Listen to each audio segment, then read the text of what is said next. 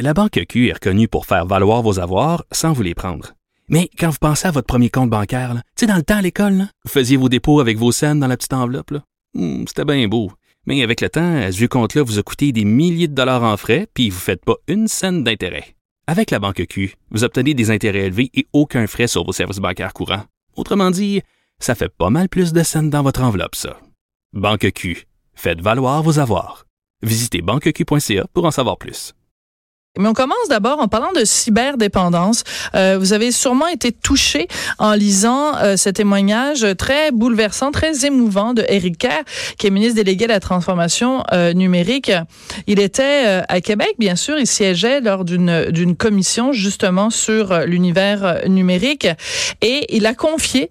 et c'est rare que les politiciens confient des choses personnelles comme ça. Il a confié que son propre fils était cyberdépendant et qu'il suivait en ce moment même des traitements pour se soigner.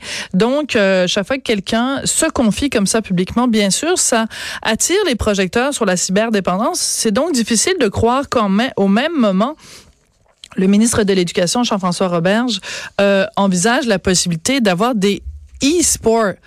Je sais pas si on dit, on prononce ça à l'anglaise ou à la française. E-sport ou e-sport, donc des sports électroniques dans les classes. En tout cas, les gens de, du centre CyberAide sont tout à fait contre cette idée-là. Ils ont même écrit au ministre Jean-François Robert. J'en en parle avec Cathy Tétrault, qui est justement directrice générale du centre CyberAide. Bonjour, Madame Tétrault. Bonjour. Est-ce qu'on dit e-sport ou e-sport ou comme où on dit simplement mauvaise idée? Euh, moi, je dirais mauvaise idée pour Ouais. le moment. Ouais. Oui, pour le moment. Alors, c'est quoi cette idée donc d'avoir des sports électroniques en classe comme on a par exemple euh, des cours d'improvisation ou des sessions de je sais pas moi des, des cours d'échecs? Euh, C'est quoi exactement cette idée-là que- qu'ils ont eu à Québec? Euh, écoutez, je ne sais pas d'où part cette idée-là, mais elle vient probablement de ceux qui des concepteurs de jeux, de l'offre aussi. Euh, elle vient aussi, euh, ça a commencé dans les cégeps. Hein, si je me trompe pas là, et, et c'est souvent pour attirer une, une clientèle aussi là, pour hausser la clientèle. Ouais. Euh, là, ça, là, j'émets des hypothèses, mais bon. Euh, et et j'en ai entendu parler il y a quelques mois quand même. euh, de- il y avait une école à Sherbrooke, entre autres, il y avait une autre école. Et tranquillement, euh, ça entre dans les écoles, mais sans trop faire de bruit. Mhm. Et, euh, et, et moi, ce qui m'inquiète, c'est que euh, il y a des écoles qui vont dire que ça peut être une forme de prévention à la cyberdépendance. Alors, ça va vraiment pas dans le même sens euh, que, que de ce qu'on parle. Et, et, je, et je travaille avec, euh, d'ailleurs, l'une de mes employées est athlète. Là. Elle, a, Oui. elle fait vraiment du sport. Et elle me dit, mais et, et- et ça banalise tous les efforts que les athlètes sportifs font Oui. Dans le sport. Il y a ce côté-là. L'autre côté, en fait, excusez-moi Cathy, c'est qu'en fait Oui. vous en avez contre l'appellation même de e-sport. C'est-à-dire que le fait de mettre le mot sport là-dedans, c'est qu'on crée l'illusion que Oui. premièrement on banalise évidemment le, le, le, le jeu électronique, on le rend en le rendant un peu anodin, mais c'est qu'aussi on, on c'est comme si on avait euh, on donnait l'illusion qu'il y a une activité réelle qui a lieu. Or il y en a pas. Je veux dire quelqu'un qui ben, enfin je sais pas, mais un enfant qui bouge joue, pas. il Bouge bouge, ben, c'est-à-dire qu'il peut bouger. Si tu joues à Fortnite pendant deux heures de temps, tu vas être en soir au bout de deux heures. Oui, oui, Mais c'est pas de l'exercice, Non, c'est ça, c'est pas les mêmes bienfaits, c'est pas la même discipline. Au contraire, le sport va favoriser le sommeil, la santé physique, la santé émotionnelle et psychologique, peu importe. Et, et- et c'est le contraire que le que le, le jeu de console va faire ou le jeu sur ordinateur ou sur tablette, peu importe. Et là, faut faut vraiment se le dire, on n'est pas contre ça, les jeux de console Mhm. ou les jeux sur ordinateur, mais c'est juste que si on entre ça comme un sport, ça peut banaliser par la suite l'utilisation dans les classes. Et c'est ce qui arrive là en ce moment. Donc, on, on- peut dire, OK, on va se servir des jeux de console pour leur apprendre leur histoire, on va se servir des jeux de console pour leur apprendre telle, telle chose.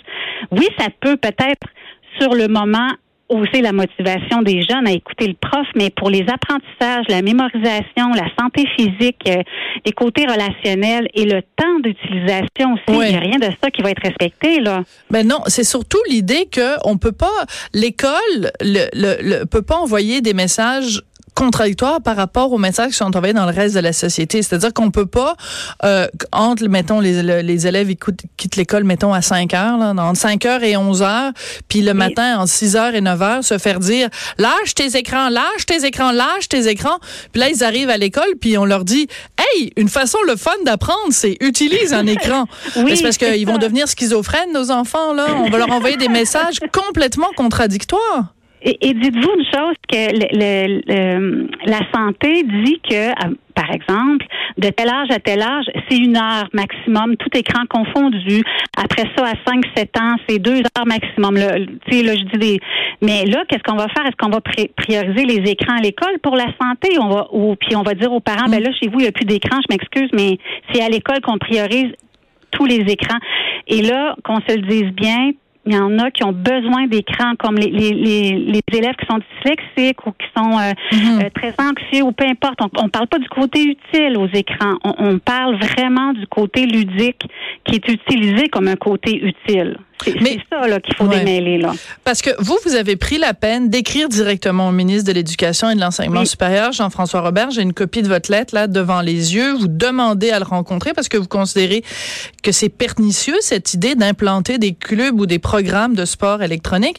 Mais le mot qui m'a le plus euh, frappé, Cathy, c'est le mot où vous dites, ben, tu sais, on peut pas comparer ça, mettons, à des jeux d'échecs ou de l'impro parce qu'il y a personne qui va devenir accro aux échecs. Bon, quelqu'un va peut-être devenir euh, Kasparov là, mais il devient pas, il va pas comme en faire une maladie, puis de l'improvisation, ben il va peut-être devenir comme Guy Jodoin, un pro de l'impro, mais il n'y a pas cette notion de dépendance, alors qu'avec les jeux vidéo et les consoles, elle est là, cette crainte de dépendance. Puis quand je vous lis, oui, quand je vous lis, c'est comme une, une évidence. Puis c'est bizarre qu'on est obligé, on soit obligé de rappeler une évidence à un ministre de l'Éducation quand même. Bien, tu sais, si dans l'optique, moi je pense que qu'il est, c'est que les, les, écrans ont rentré vraiment là de tout bord, de côté, hein, depuis quelques années. Et mais ça n'a pas suivi le mode d'emploi, euh, la prévention, mm. la sensibilisation à la santé, au civisme, même à la sexualité, on le voit là, les photos, etc. Il y a rien de, de ça d'information qui est rentré en même temps que les écrans.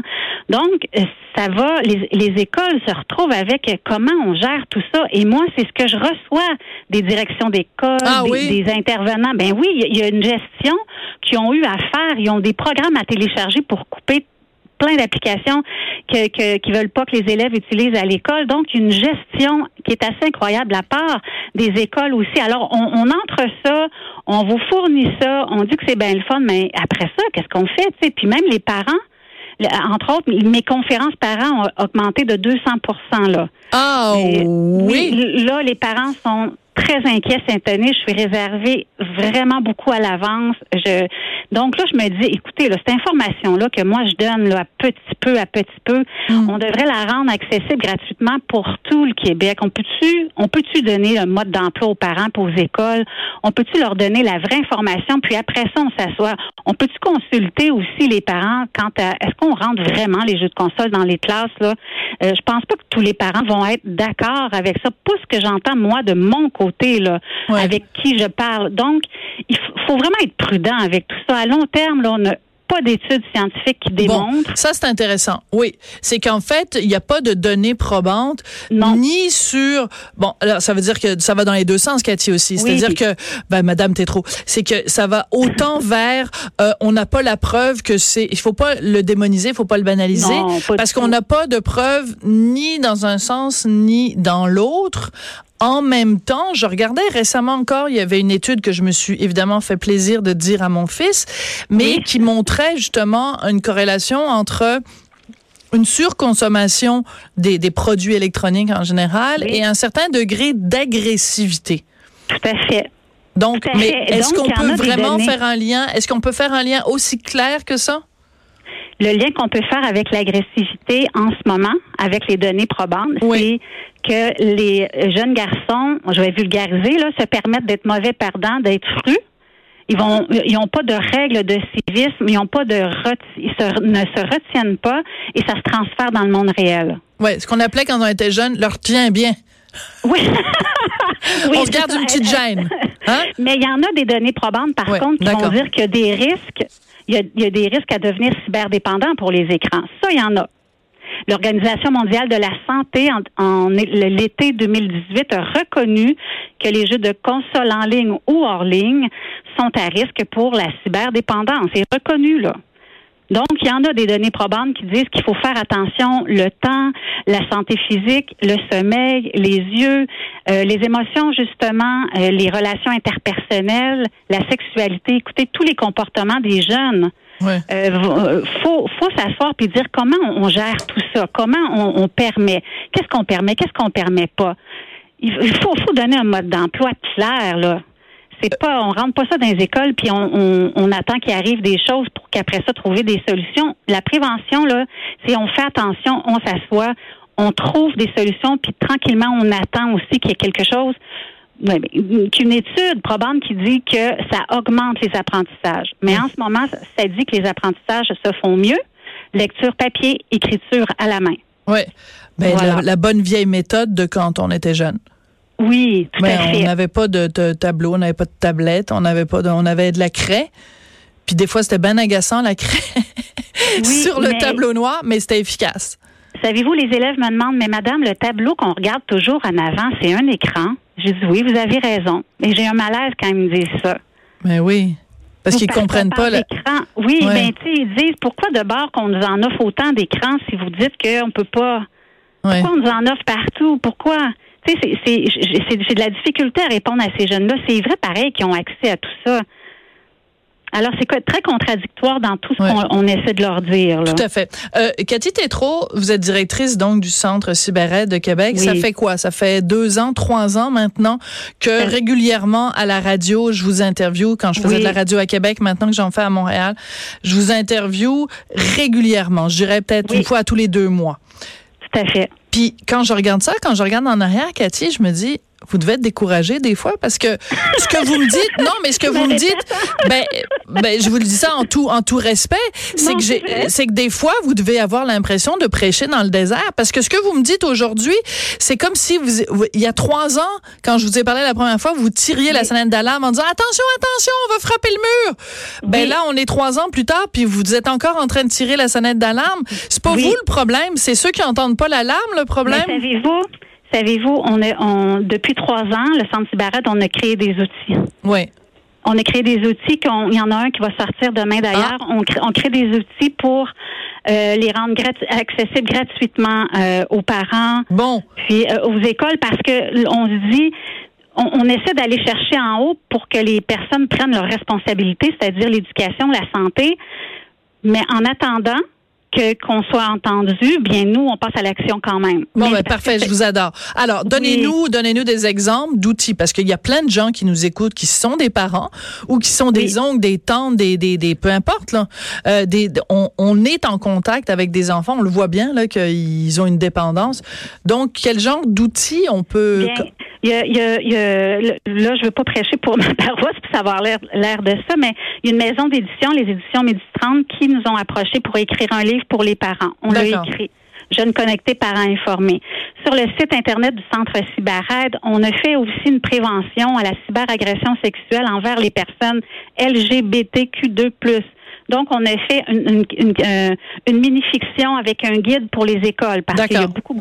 ensuite, on a fait euh, une bande dessinée, par exemple, pour les petits pour euh, travailler ensemble et, et, être capable de de s'accepter sans s'aimer autant sur internet qu'en personne. Hmm. Et, et, demain, il y a, il y a, et je vous en reparlerai là, grosso modo, on, on attend que ce soit qui soit vraiment accessible, mais c'est un travail de trois ans, puis c'est en lien avec les sextos cyberagressions dans les écoles. C'est hmm. immense comme guide, puis ça va être encore accessible gratuitement pour tous les parents et toutes les écoles du Québec.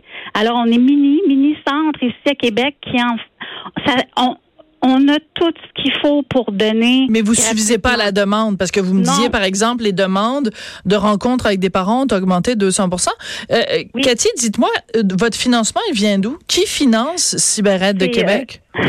Mon Dieu, vous me dites ça, on n'a aucune aide à la mission parce que la cyberdépendance n'est pas médicalement reconnue encore par le DSM. Hum. Et le côté, en ce moment, l'argent qui sort d'un peu partout, c'est vraiment pour les, thérapies, pour l'intervention à la cyberdépendance. Ah, oui.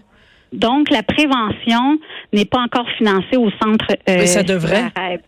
Écoutez, c'est la première chose à faire. Et ça encore, il y a des études qui démontrent que la prévention peut sauver énormément de peine, de souffrance et d'argent. Ben oui. Au Québec aussi. Donc, euh, Hmm. dans le fond, là, ils ont, ils ont juste à m'inviter, puis je vais leur dire, je vais leur donner, je vais, je vais tout faire ce qu'il faut pour que ils partent bien. Parce que moi, je travaille sur le terrain, mais euh, je suis, suis, je suis supervisée par des chercheurs quand même. D'accord. Donc, c'est pas quelque chose que, oh, ça fonctionne avec telle deux personnes, donc c'est la vérité. Non, non, c'est pas ça du tout. Oui, c'est pas de l'information vraiment- que vous sortez de votre chapeau, là. Non, non, c'est ça, là. Ça marche Ouais. avec mon fils, ça va marcher avec tout le monde. C'est pas comme ça, là. D'accord. C'est pas ça Euh, du tout. En terminant, vous avez écrit donc euh, cette lettre au, au ministre euh, Roberge, ministre de l'Éducation, demandant à le rencontrer pour l'alerter justement, la fameuse sonnette d'alarme dont on parlait tout à l'heure. Euh, je regarde la date, là, le 26 avril, donc vendredi.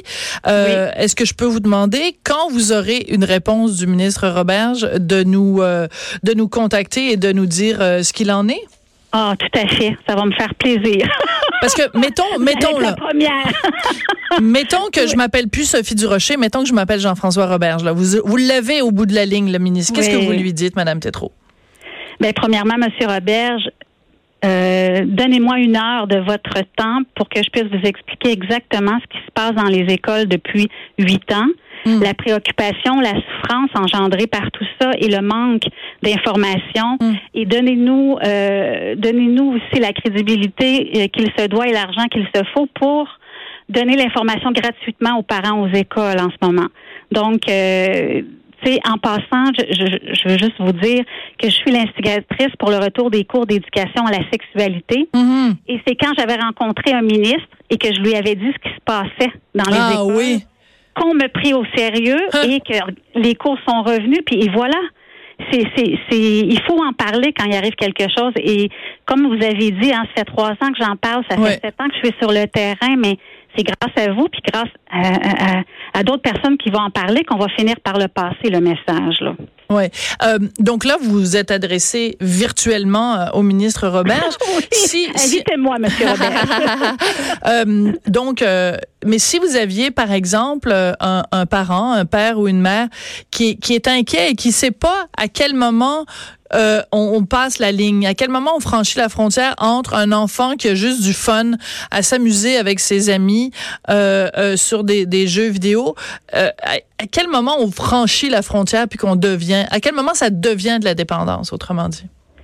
c'est quand les sphères de la vie de l'enfant ou, ou de ou de l'adolescent, c'est quand ça nuit à plusieurs sphères de sa vie en même temps, autant son sommeil, autant sa santé, à ses repas, à ses relations interpersonnelles, à son sport, à l'école. Euh, les conflits augmentent à la maison, l'anxiété augmente aussi. C'est en, en penser à une dépendance à, à- à l'alcool ou à la Mm. drogue, il, il- rien ne va plus.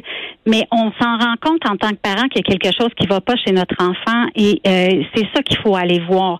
Et quand et on s'en rend compte aussi quand il il est plus là, il est là mais il est plus là. Mhm. Il est là juste physiquement, mais dans sa tête, il est avec son écran. faut s'en rendre compte aussi. Puis, faut aller chercher de l'information pour comprendre à quel point c'est plaisant pour le cerveau, Ouais. puis à quel point c'est difficile pour l'enfant ou l'adolescent de quitter par lui-même. Ouais. Donc, les parents ont du travail à faire aussi dans ça. Là. D'accord. En même temps, je vous répondrai, euh, on vit dans un monde fou, fou, fou, où tout Oui. va vite, où les parents sont euh, très sollicités, très euh, fatigués, très tannés, euh, Oui. travaillent fort, euh, c'est un milieu très compétitif, euh, c'est- on, on vit dans une société très compétitive.